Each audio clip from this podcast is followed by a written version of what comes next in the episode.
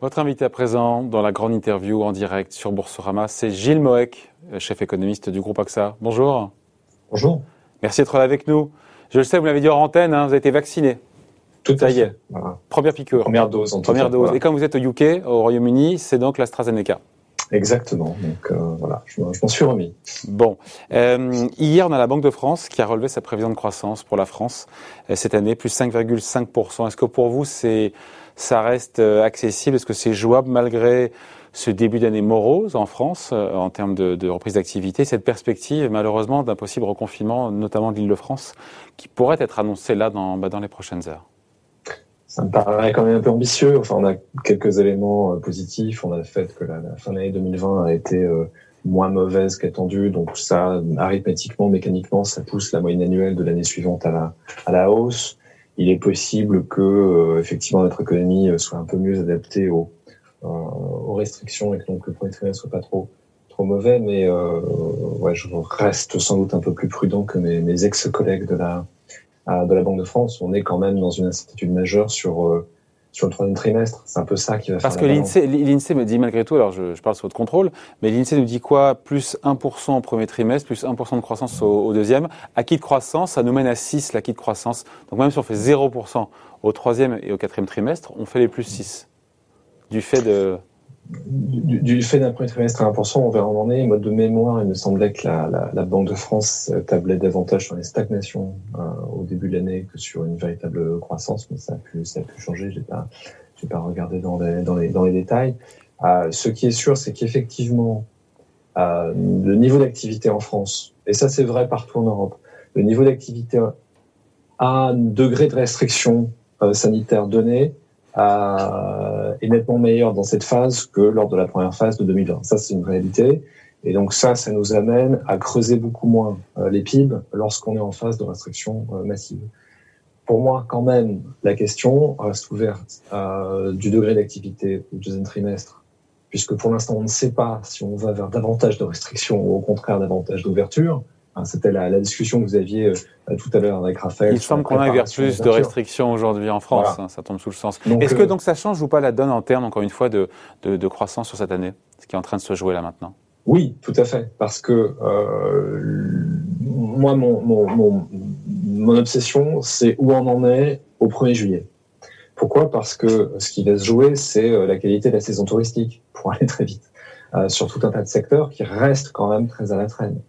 Si on aborde le troisième trimestre euh, 2021 avec le maintien de restrictions fortes, avec une absence d'immunité collective, et au-delà du cas français, une impossibilité, par exemple, pour un certain nombre de touristes étrangers euh, de visiter la France, on aura un problème sur le T3.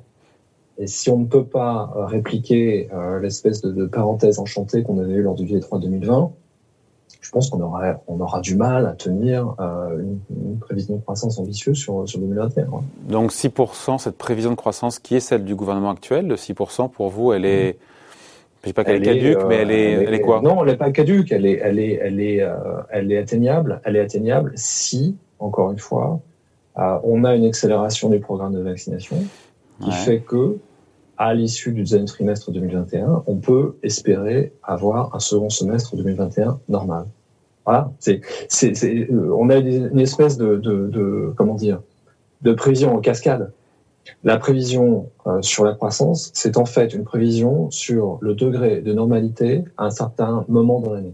Est-ce qu'on y arrive au T2 Est-ce qu'on y arrive au T3 Est-ce qu'on y arrive au T4 Et plus on le décale dans le temps, plus évidemment, moins le rebond est fort le, le gouvernement est, est, cohérent avec lui-même. C'est-à-dire que puisque il compte sur une unité collective, en tout cas c'est ce que j'ai compris, euh, quelque part euh, au tout début du troisième trimestre 2021, euh, ou en tout cas une situation sanitaire qui soit cohérente avec une réouverture assez générale au T3, à ce moment-là, oui, les 6% sont atteignables. Mais c'est là où on est dans une incertitude parce que les dernières nouvelles sur le front de la vaccination ne sont pas particulièrement positives après la Banque de France, il faut le dire aussi, elle, imagine un scénario, euh, je ne sais pas comment elle le qualifie, d'alternative, de plus pessimiste, d'une croissance de seulement 3% pour cette année, mmh. si la circulation, encore une fois, de la pandémie, euh, du virus accélère durant l'année.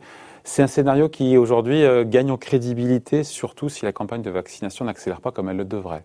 Pardon, je tourne autour, du pot, mais la Banque de France dit voilà, on peut très faire 3%. 3%, c'est plus la même histoire. Hein C'est vraiment la clé. C'est-à-dire que la, la, la moi, ce, qui me frappe en fait euh, aujourd'hui, c'est euh, le contraste, non pas simplement en termes de vitesse de croissance, mais en termes de certitude entre guillemets des scénarios entre d'un côté ce qui se passe aux États-Unis et de l'autre ce qui se passe au continental. C'est-à-dire que aux États-Unis, on voit le programme de vaccination aller assez vite, on voit les États prendre les uns après les autres des mesures de réouverture. Alors personne n'est à l'abri d'un accident et si un variant résistant au vaccin émergent aux États-Unis, ils seront comme tout le monde euh, amenés à refermer, mais on a quand même une probabilité de trajectoire positive qui aujourd'hui est assez assez solide.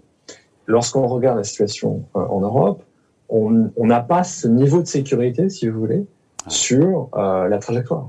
À ce stade, moi, je ne sais pas si on a touché en fait le point bas d'activité économique parce qu'on ne sait pas encore si on va vers davantage de restrictions et à quel moment on peut compter sur une levée générale de restrictions. Alors qu'aux États-Unis, et d'une certaine manière au Royaume-Uni aussi, on a aujourd'hui, non pas une certitude, mais un, bon degré de confiance. Il se trouve que 6%, qui est la prévision de croissance pour la France du, gouvernement, est aussi la prévision moyenne des économistes sur l'économie américaine. Et là, on se dit qu'ils vont plus facilement l'atteindre que nous. C'est peut-être la conclusion de ce qu'on vient de dire jusque-là pour moi, c'est une évidence. C'est-à-dire que. Euh, bah ouais, mais ça fait, pardon, ça fait mal au derrière quand même. Euh, ils ont, non, mais ils ont une baisse de PIB de 3%, dont on a eu en, France 8, je crois, l'an dernier. Ouais, si finalement on finit avec 3, eux font 6, ça fait quand même un petit peu. Euh, c'est rageant, hein.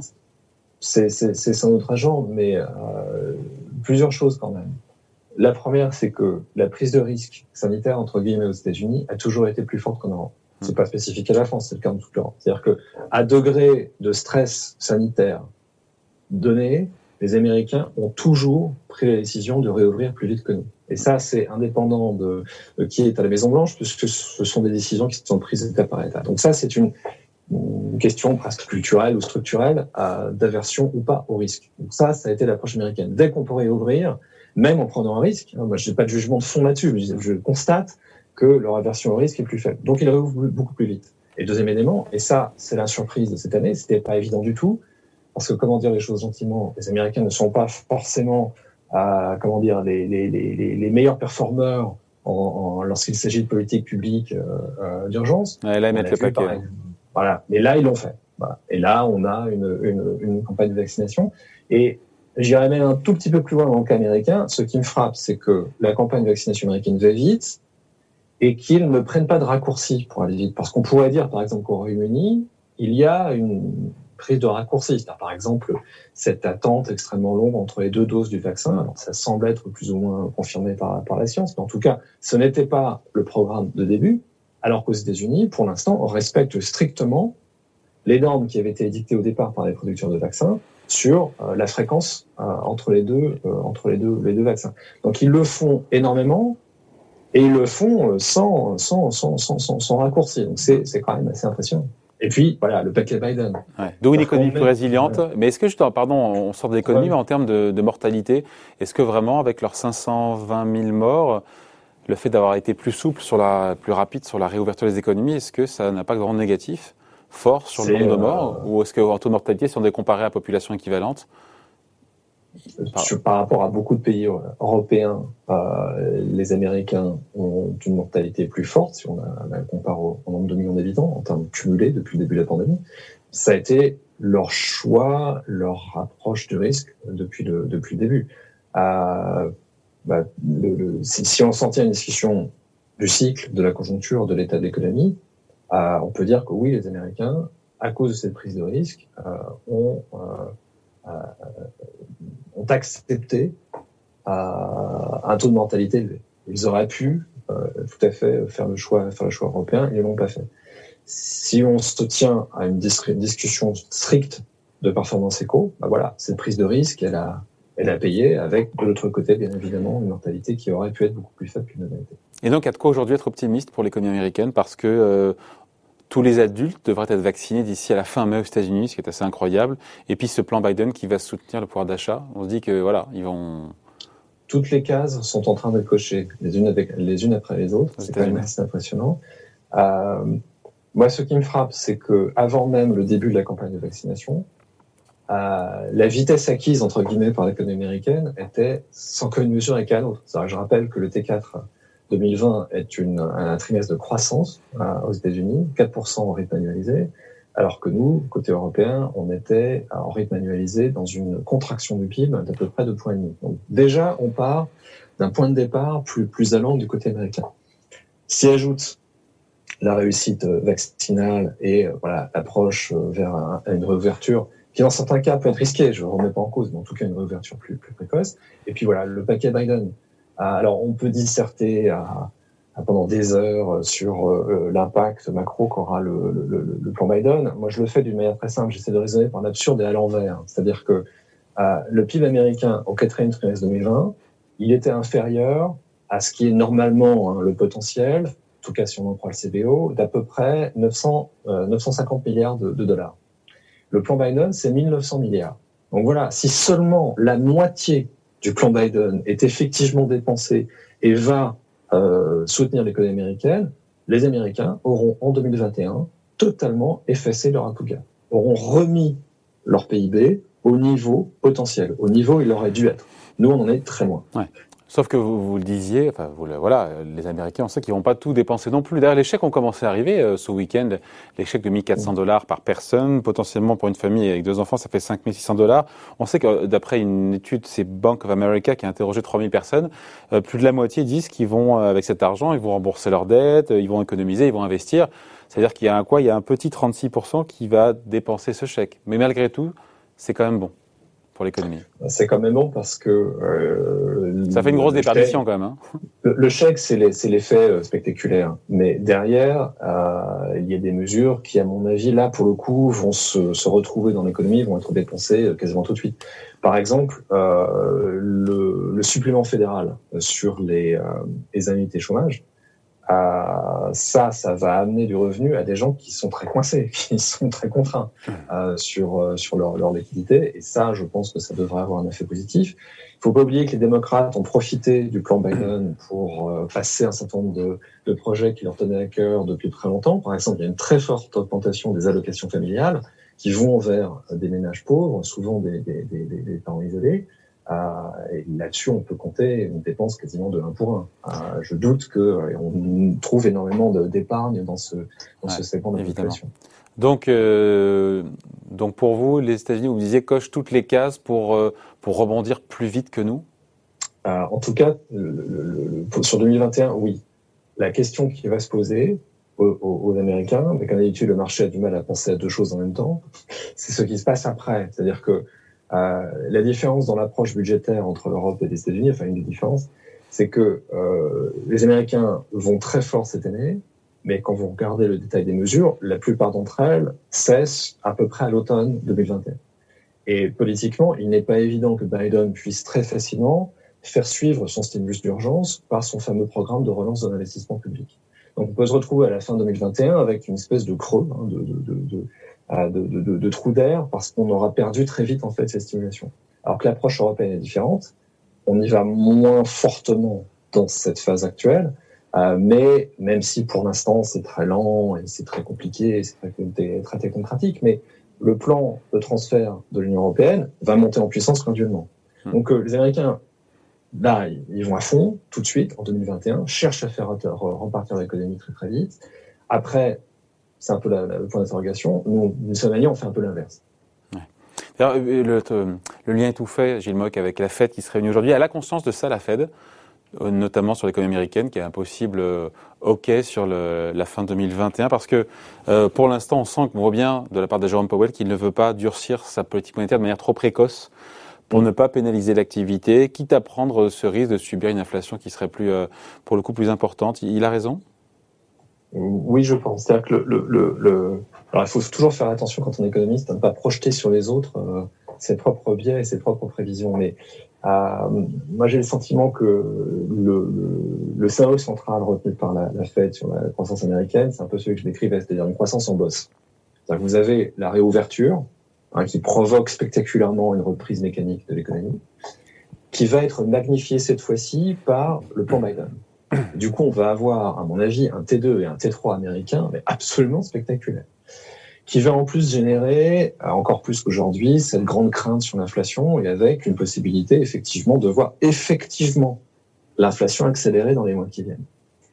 Mais la raison pour laquelle la Fed, à mon sens, va rester relativement euh, euh, calme devant, devant tout cela et va maintenir un discours accommodant, c'est précisément parce que dans leur hypothèse, en tout cas je pense que c'est central, on arrive à la fin de l'année 2021, les choses se calment un petit peu et puis on redécouvre que faire redémarrer l'inflation aux États-Unis, qui était quand même très basse avant la pandémie et qui l'était depuis une dizaine d'années, faire redémarrer ça, l'inflation c'est un paquebot, hein, c'est pas c'est pas un hors-bord et c'est compliqué à faire à faire repartir et du coup ils auront raison de maintenir une orientation très accommodante. C'est un discours subtil assez compliqué à tenir pour la Fed, le risque de de gadin et de mauvaise communication est, est, fort. Mais euh... ouais. Et, l'hypothèse d'une hausse de taux quelque part en 2022 parce que l'inflation serait plus forte que prévu, on l'écarte ou, euh, ou, pas totalement? Je pense qu'ils vont essayer de l'écarter ce soir en tout cas, puisque euh, ils vont publier leur fameux dot plot, hein, cette répartition de leurs prévisions de, de, de, hausse des, des, taux. Moi, je doute euh, vraiment très fortement que euh, le, le, la, la, la, prévision moyenne du FOMC euh, soit sur une hausse des taux en 2022. Je pense que il y aura une prévision pour une première hausse des taux en 2023, ce qui serait cohérent avec euh, des prévisions de la part de la Fed qui nous dirait que l'inflation commence à dépasser 2% à la fin 2022, début 2023. Et donc on laisse l'inflation dépasser un peu l'objectif pendant quelques mois et ensuite, ensuite on tape. Ça, c'est à mon avis ce qu'ils diront ce soir. Après, la réalité des choses, je ne sais plus si on avait parlé ensemble, mais j'ai toujours une espèce de doute lancinant sur la crédibilité du discours de la Fed euh, sur vous, ne vous inquiétez pas, nous laisserons l'inflation au moins temporairement dépasser l'objectif. Vous avez un doute sur quoi? Sur le fait qu'elle tienne ça, qu'elle tienne ce discours? Oui, qu'elle tienne cela, parce que on peut imaginer un scénario en 2022 où, euh, certes, on a un petit OK en fin 2021, mais euh, un OK vers quoi? Vers 2, 2,5 Ouais, c'est ça. Mais euh, rien de dramatique. hein. mais surtout, enfin, quand je parle de OK, une situation dans laquelle euh, on peut avoir une inflation euh, qui, qui, tape euh, tangente les 3% pendant quelques mois cette année, hein, à cause des effets de base. Ça repart à la baisse fin 2021. Mais on peut avoir un scénario 2022 qui serait compliqué pour la Fed, dans lequel euh, la croissance se tient très bien, euh, les prix d'actifs recommencent à monter très fortement parce que voilà les taux se seront un petit peu calmés. Euh, tout le monde parle de risque de stabilité financière, tout le monde parle de spéculation, tout le monde parle de bulles. Et certes, l'inflation est un peu en dessous de l'objectif, mais on sent bien qu'on va vers les deux. Est-ce que la Fed, dans une configuration comme cela, pourra véritablement tenir et attendre 2023 pour euh, relever ses taux C'est pas évident pour moi. Je pense qu'ils vont le dire. Hein. Ils vont dire oui, ne vous inquiétez pas, nous vous attendrons jusqu'en 2023. Maintenant, on peut imaginer un épisode euh, dans lequel la Fed sera un peu contrainte. Et, de, de, relever un peu plus tôt. Et c'est pour ça que contrainte par qui Contrainte par qui Contrainte par qui Contrainte par euh, le fait que euh, même si censément une banque centrale euh, ne poursuit qu'un objectif de stabilité des prix et dans le cas de la, de la Fed un objectif de, de, de, de plein emploi, si on s'aperçoit que la sphère financière va vraiment trop vite, trop loin en 2022, à mon avis, ce sera compliqué pour la Fed de résister à la pression. Est-ce que pour vous, le gros de la hausse des taux, long, euh, aux États-Unis est derrière nous, ou d'autres tensions sont vraiment à venir, possiblement Et Je pense que ça n'est pas terminé. Je pense qu'on peut aller, euh, je pense qu'on va aller euh, tutoyer les 2% sur un 10 ans américain. Cette année Cette année Pardon Cette année. Cette année, cet été. là aussi, un peu quelque chose en bosse. Je, je, une situation, je m'attends à une situation dans laquelle à un moment dans cette phase un peu de, de reprise spectaculaire où vous avez la réouverture de l'économie et le choc Biden, il suffira de pas grand-chose, par exemple un ou deux mois d'inflation sous-jacente euh, plus fort qu'attendu, un chiffre payroll extrêmement élevé, et là Powell qui voilà euh, s'exprime de manière peut-être à un moment ça peut arriver de manière un peu maladroite, et ça on a tous les ingrédients pour que du coup le marché fasse euh, riper euh, l'obligataire vers un, un, 10 ans à, à, à 2%. Et ça serait un drame ou pas? Ça serait un drame ou pas? D'avoir un, taux à 10 ans qui cet été soit américain, qui soit à 2% En soi, non. mais ça devient un tout petit peu, ça devient une espèce d'encre dans le marché. je regardais l'enquête réalisée par la Banque America auprès d'investisseurs, souvent une, enquête intéressante sur le sentiment des investisseurs. Et ils leur demandent exactement cela. À quel niveau de taux d'intérêt à 10 ans aux États-Unis pensez-vous que les actifs risqués commenceraient à souffrir? Euh, et la majorité, c'était il y a un mois, c'était entre 1,5 et 1,75, ça devient compliqué. Et là, c'est entre 1,75 et 2. Mm. Donc 2, ça semble être, en tout cas à ce stade, euh, le, le, le, point, le point d'équilibre du marché. Et ça fait sens de cette mesure parce que 2, c'est aussi un taux d'intérêt réel qui cesse d'être négatif. Et je pense que, ne serait-ce que symboliquement, c'est intéressant la situation. Un taux d'intérêt réel, on ne paierait plus le gouvernement américain pour s'endetter. Hein, à partir du moment où le taux d'intérêt réel devient, devient positif. Euh, et je pense que ça, ça ferait effectivement réfléchir un petit peu. Et elle fait quoi la Fed dans ces cas-là? Imaginons euh, d'ici trois mois, quatre mois, on a un 10 ans américain qui était à 2. Elle fait quoi? Elle reste pas les bras ballants la Fed, on imagine. On voit bien d'ailleurs la BCE a déjà réagi. On avait le gouverneur de la Banque de France euh, vendredi dernier, le lendemain de BCE, qui nous disait oui, on est flexible et on accélère sur les rachats d'actifs. Le, la Fed, pour l'instant, est un tout petit peu prisonnière de son propre discours. C'est-à-dire qu'elle nous dit, euh, finalement, euh, bah, regardez, c'est le reflet d'une amélioration de la situation conjoncturelle, c'est parfaitement Ce qui s'entend d'ailleurs. Hein. Voilà. Et, mais ah, effectivement, si on en arrive au point où ça menace les actifs risqués, ce qui aux États-Unis est toujours important, puisque c'est un effet sur l'économie réelle assez rapide, hein, via l'investissement et via la consommation, je pense que là, ils reparleront de ce qu'on appelle l'opération twist, c'est-à-dire d'un déplacement des achats de titres par la Fed vers la partie longue de la courbe pour essayer d'aplatir en fait la courbe pour essayer d'éviter que euh, les taux d'intérêt à, long terme augmentent augmente trop. C'est j'imagine l'approche qu'ils utiliseraient si jamais on arrivait dans cette euh, dans ce territoire-là. On n'en est pas encore là. Merci d'avoir été avec nous. C'est toujours un plaisir. Gilles Moek, donc chef économiste du groupe AXA, invité de la grande interview en direct sur Boursorama. Merci. Bye. Je vous en prie. Au revoir. À bientôt.